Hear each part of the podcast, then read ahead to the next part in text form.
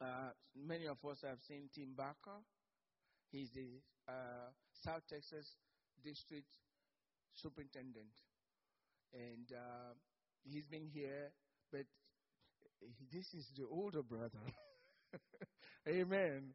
In fact, I found out yesterday that when he was pastoring his first church, Tim Barker, who is our district superintendent, was the youth minister. so we're so honored to have him here this morning. He's uh, the a missionary to Haiti, and uh, I'm hoping after the service, my wife will start saying to me, "Let's go to Haiti for missionary work." Would you please put your hands together to the Lord and let's welcome our brothers he comes to share with us. Amen.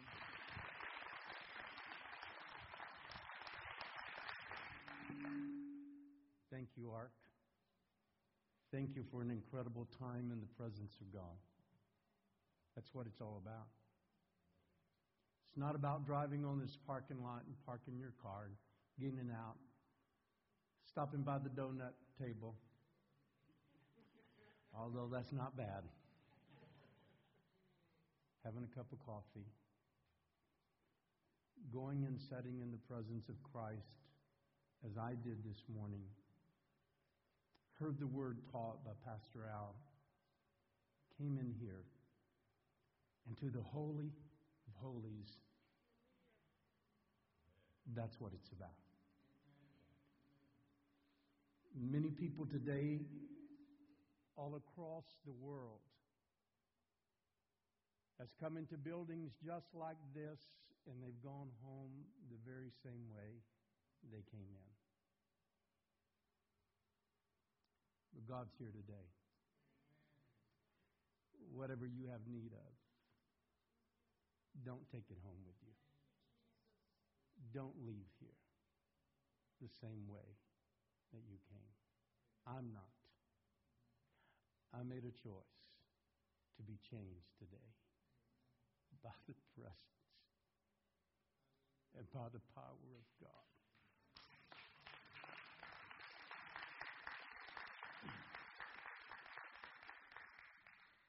Well, buses are pulling up in the parking lot now, and you're going out of the church and you're getting on a bus with me. We're going out here to George Bush.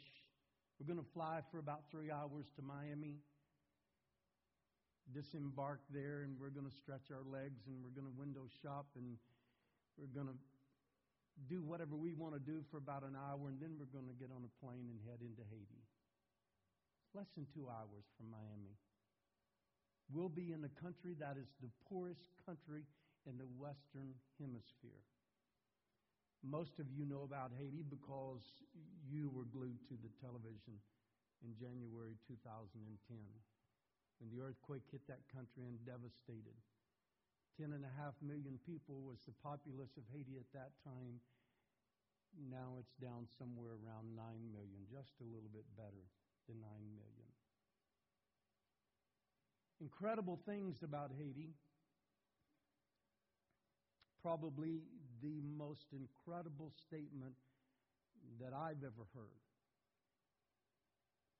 If you studied any of world history, you'll remember some of these names by the name of a dictator by the name of Papa Doc Duvalier.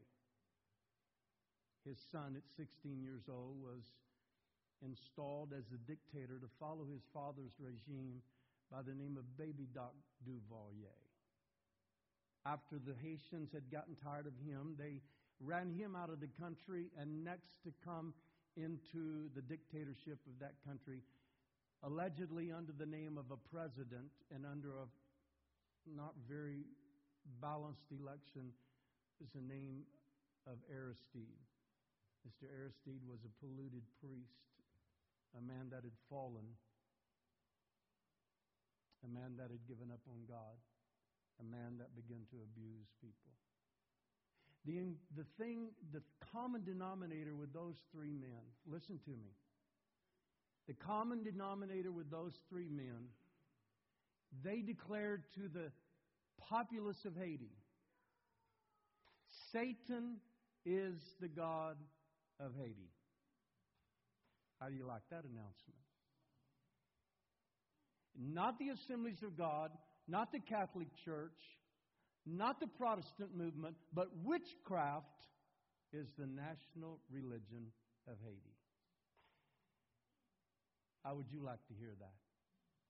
How would you have liked for Channel 2 to come on this morning, or you to have picked up the Houston Chronicle and have read that the leader of this country said, Witchcraft is our religion and Satan is our God?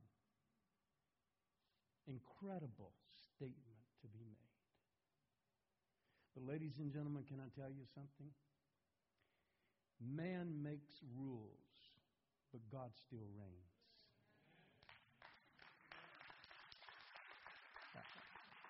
I believe you got that. I don't know if you got that over here.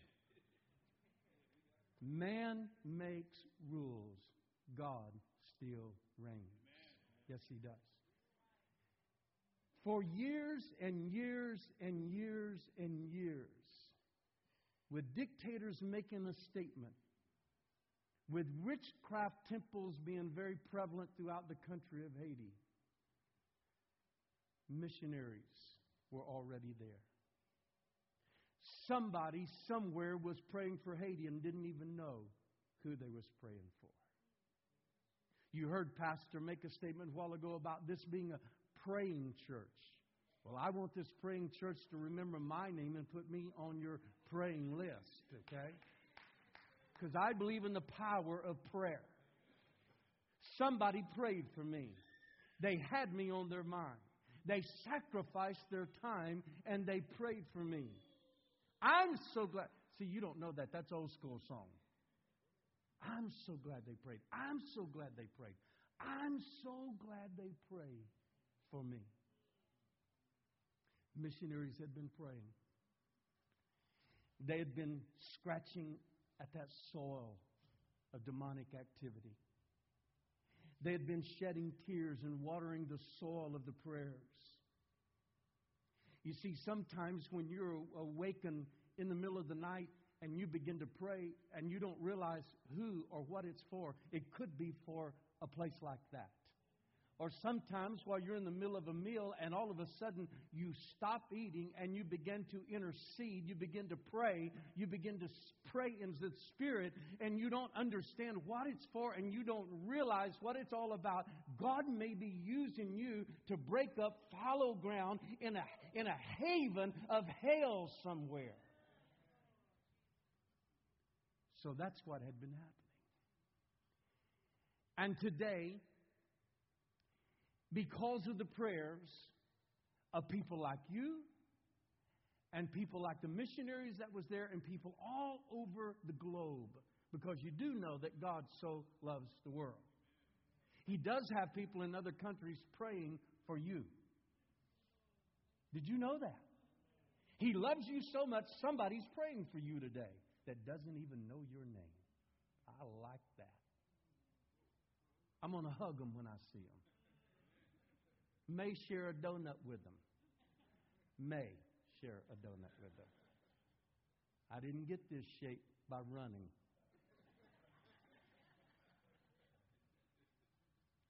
My youngest granddaughter came in two years ago.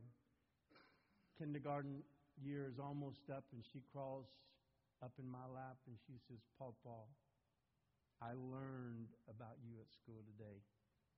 I said, You learned about me? She said, I did. She said, We studied shapes and you're round.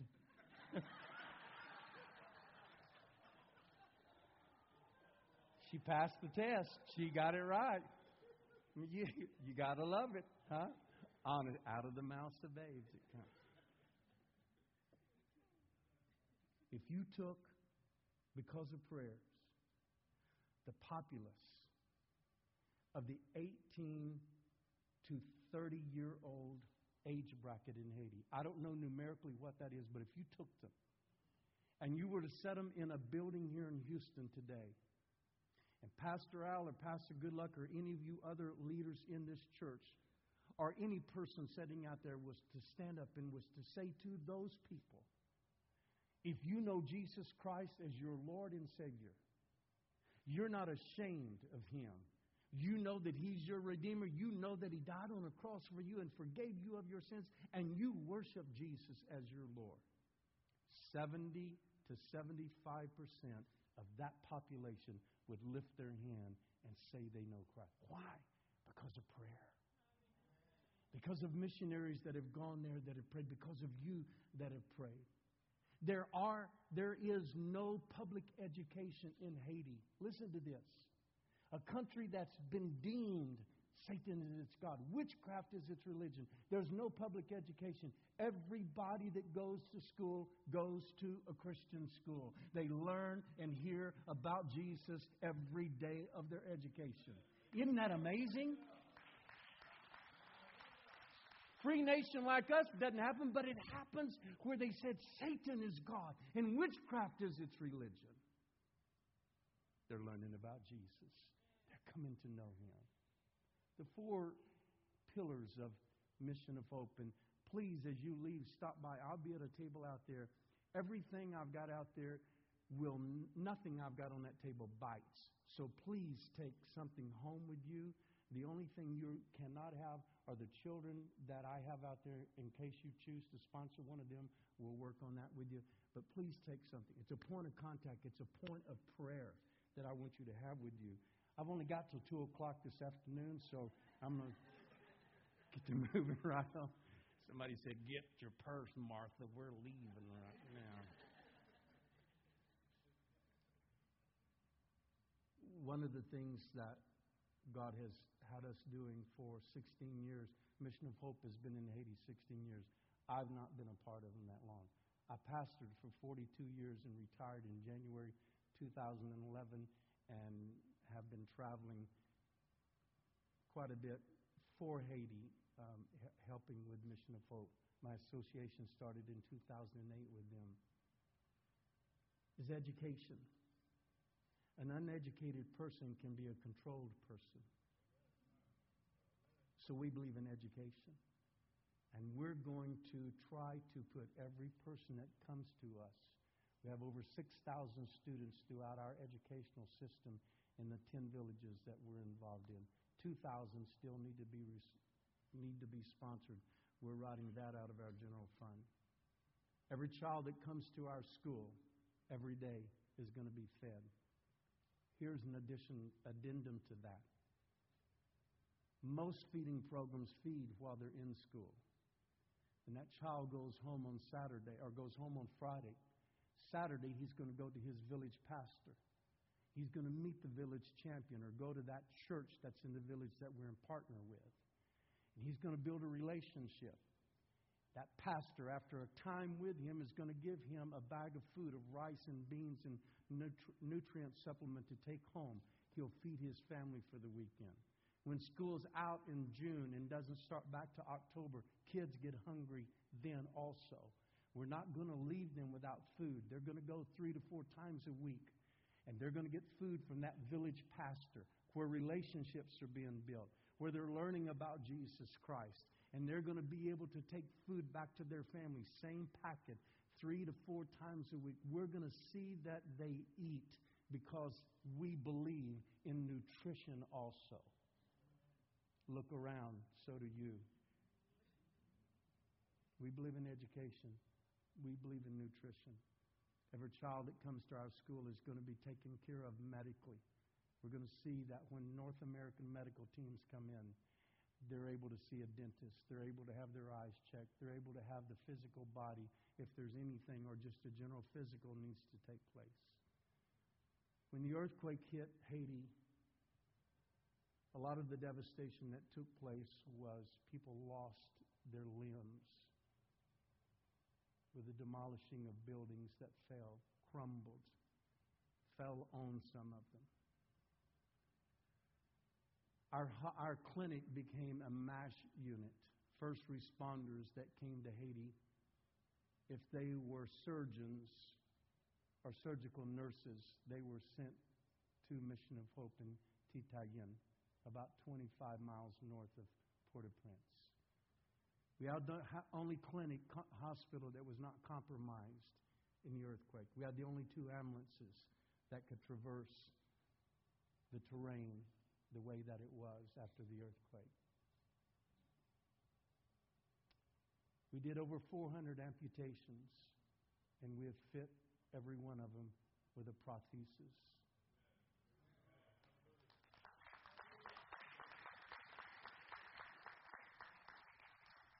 A surgeon that came by the name of Dr. Scott from Austin, Texas, when he landed in January 2010 and they knew his skills, they sent him out to be a surgeon.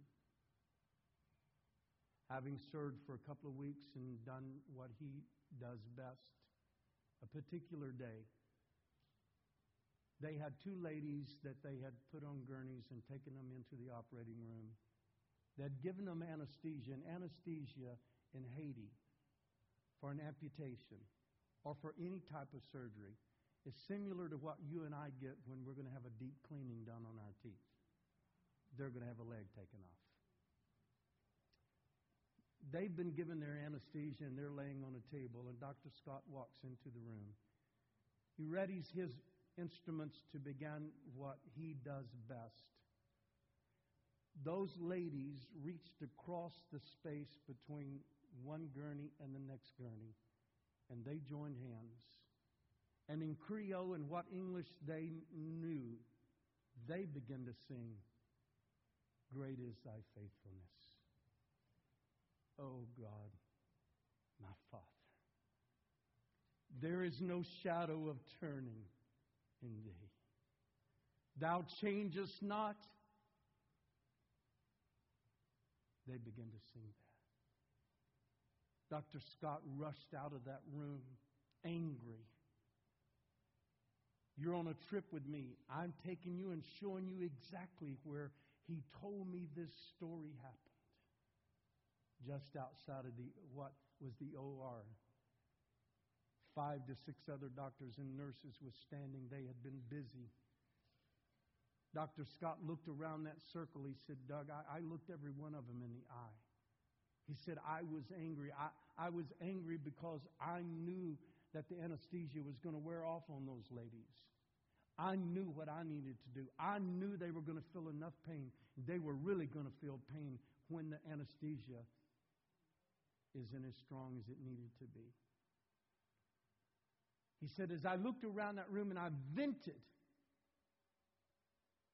he said, It seemed like life passed in front of me. And my next question to those five or six medical people standing there was, Can somebody tell me about the God that they're singing about? You see, Dr. Scott traveled from Austin, Texas, a man of science, an atheist that did not know God and didn't believe in God. But standing outside of the operating room in Titanyen, Haiti, Mission of Hope, January 2010, gone there to do what his skills had him to do, Jesus met him because somebody had prayed. Somebody had prayed. Dr. Scott gave his heart to Christ. He finished about another week's service. He flew back to Austin, Texas, went into his home to a wife and a 16 year old daughter. His wife was a woman of science. Their daughter they had raised as an atheist. He didn't tell them what had taken place in his life. He said, Go with me to Haiti. I want to show you something. They traveled to Haiti. They came to Titanyen. They went into Mission of Hope. They went outside that operating room. Right there, he told him the story of what had taken place a few weeks earlier in his life. His wife, a woman of science, his daughter, gave their life to Christ. And Dr. Scott baptized them in the Caribbean Ocean before they ever came back to the great state of Texas. Amen. Great is thy faithfulness. I want to leave you with the scripture. Philippians chapter 3. If you begin to read that chapter, I'd love to be able to be here every Sunday and set in on your teaching and your study. One of the great characters of the Bible, Paul a character. Chapter number three, he begins to tell those that was gathered around in Philippi his pedigree. He tells them all about his degree. He tells them all about his family roots. He tells them all about who he's been chosen and how he's been this and how he's been that. He lets them know that if anybody has a right to brag, I've got a right to brag. But he says it really means nothing if I don't know Christ. Just trash. It's just stuff you walk on top of. It's just stuff in a barnyard. It's nothing. He goes down to verse number 10. Here's my scripture. Paul said that I may know him. I haven't met all of you yet. I just know a few of you. But if we journey through the rest of our life, staying in contact every week or every month, I'll get to know you a little bit better. And I know that I'll enjoy knowing you. But please, don't be offended when I tell you I want to know him better than I know you. I want to know him.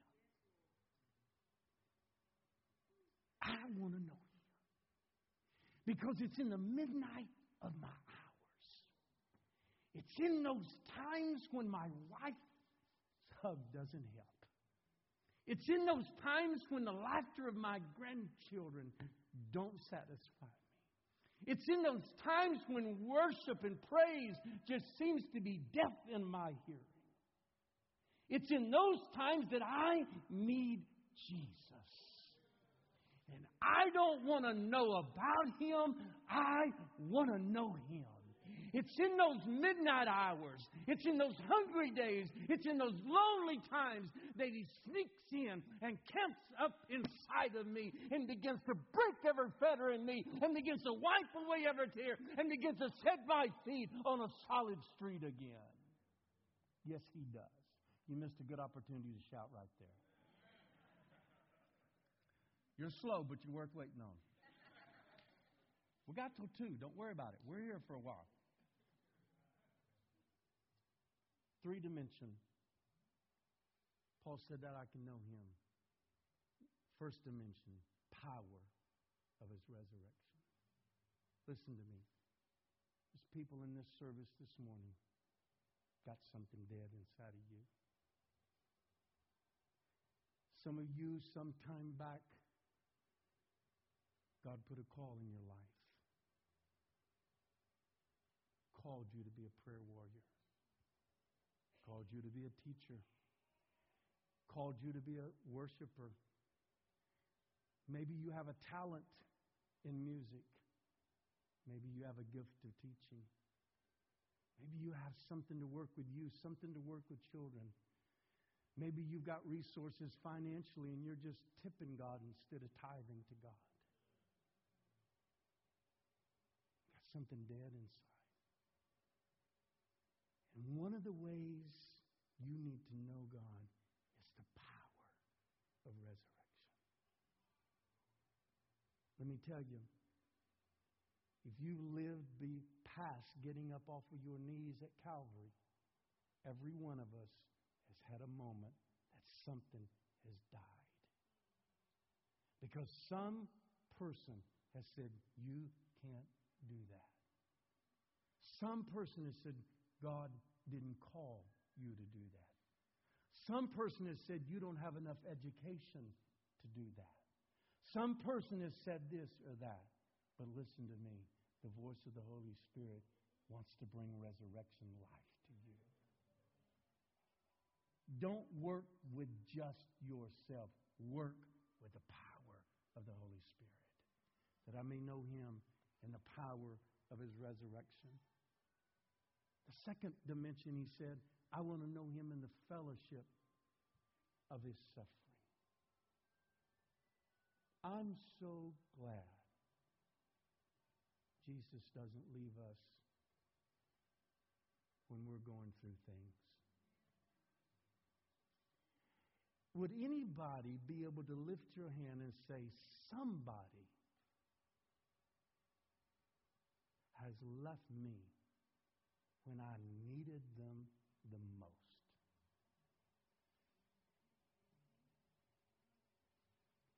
Some friend. I thought they called at the right time. And I was going to reach out to them. And they just said, I don't really have time right now. I got to go on about my rat killing and I'll get back to you later.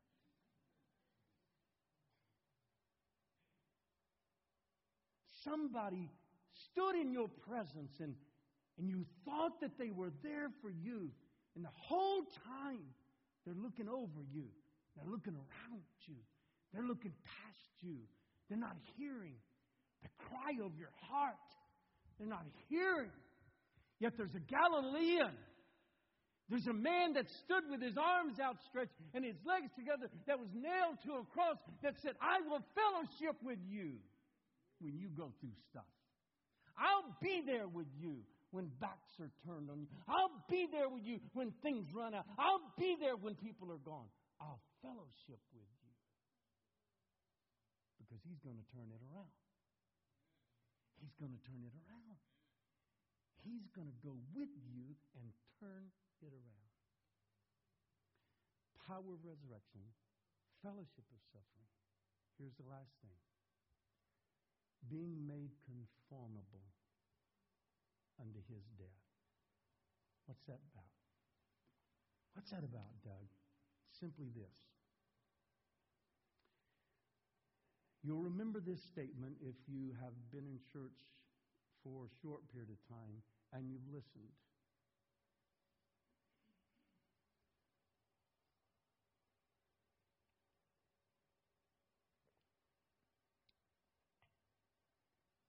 Jesus is in a garden of the olive press, Gethsemane. He took with him three associates, three buds, three friends. They had been with him all throughout ministry time for him. They were the part of the evangelistic team. He said, I got to pray. They might have even said, We don't have it in the Word, so I'm just adding two. They might have said, oh, We're going to pray too. But their prayer led them to sleep. I, I, any of you ever prayed yourself to sleep? Aren't we pitiful? Pitiful. It's amazing you can have insomnia and say, I'm going to pray. and you're out. It's amazing how that works. You check your cell phone to see if you still have service. You hadn't got a call all day. Start praying it'll light up. Everybody on the telemarketing list will call you, even though you're on a no call list. We know how to get to you.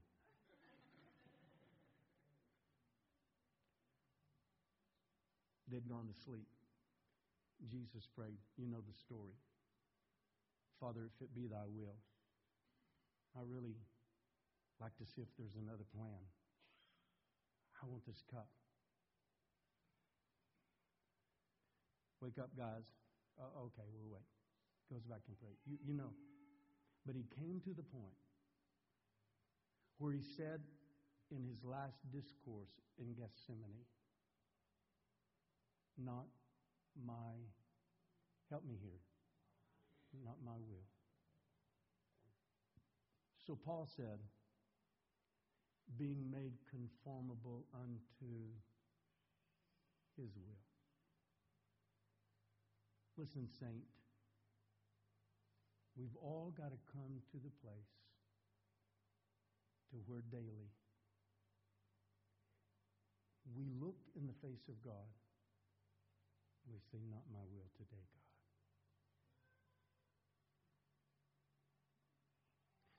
You know when we're good at saying that? When we've messed today up. When we've messed a day up, then we're good at saying, Oh God, I don't want my will. In other words, we're saying, Get me out of this. But if somehow, in the early stages of our day, we could just simply say, I want to be made conformable unto your death. In other words, not my will. Thanks for going to Haiti with me. Remember who you are in Christ. But remember who you need to know better than you know anybody else in this room. Remember who's going to be there for you. Know him. Know the power of his resurrection. You're not in this thing alone. He's going to fellowship with you. Just be made conformable unto his death. Welcome back to George Bush and to Houston, Texas.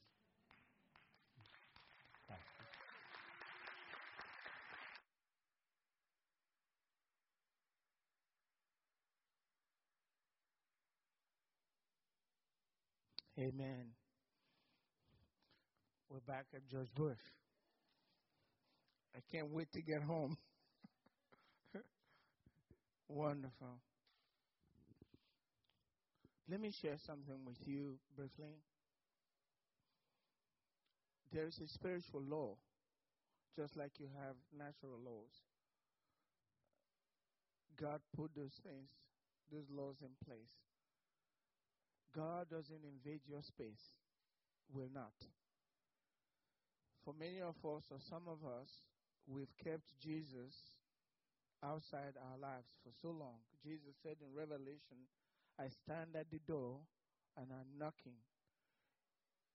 How long would you keep him out of your life? How long would you keep him out there? He wants to come in. He wants to be the Lord of your life.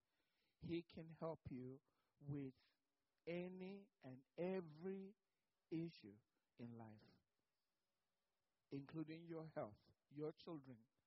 He is God, and He is our God. Some of us, we are believers, we know about God, and we go to church, but you know inside you, yeah, I'm a Christian, but I'm not doing what I should I know I should be doing. Something is missing. If you are in that category, Jesus is asking, let me get closer to you. He wants to be part of your life. There is a heaven to go to. This life is just so brief. There's an opportunity for you to allow Jesus to be your friend today. He wants to be your friend, your Lord and your friend, just like Pastor Barker said.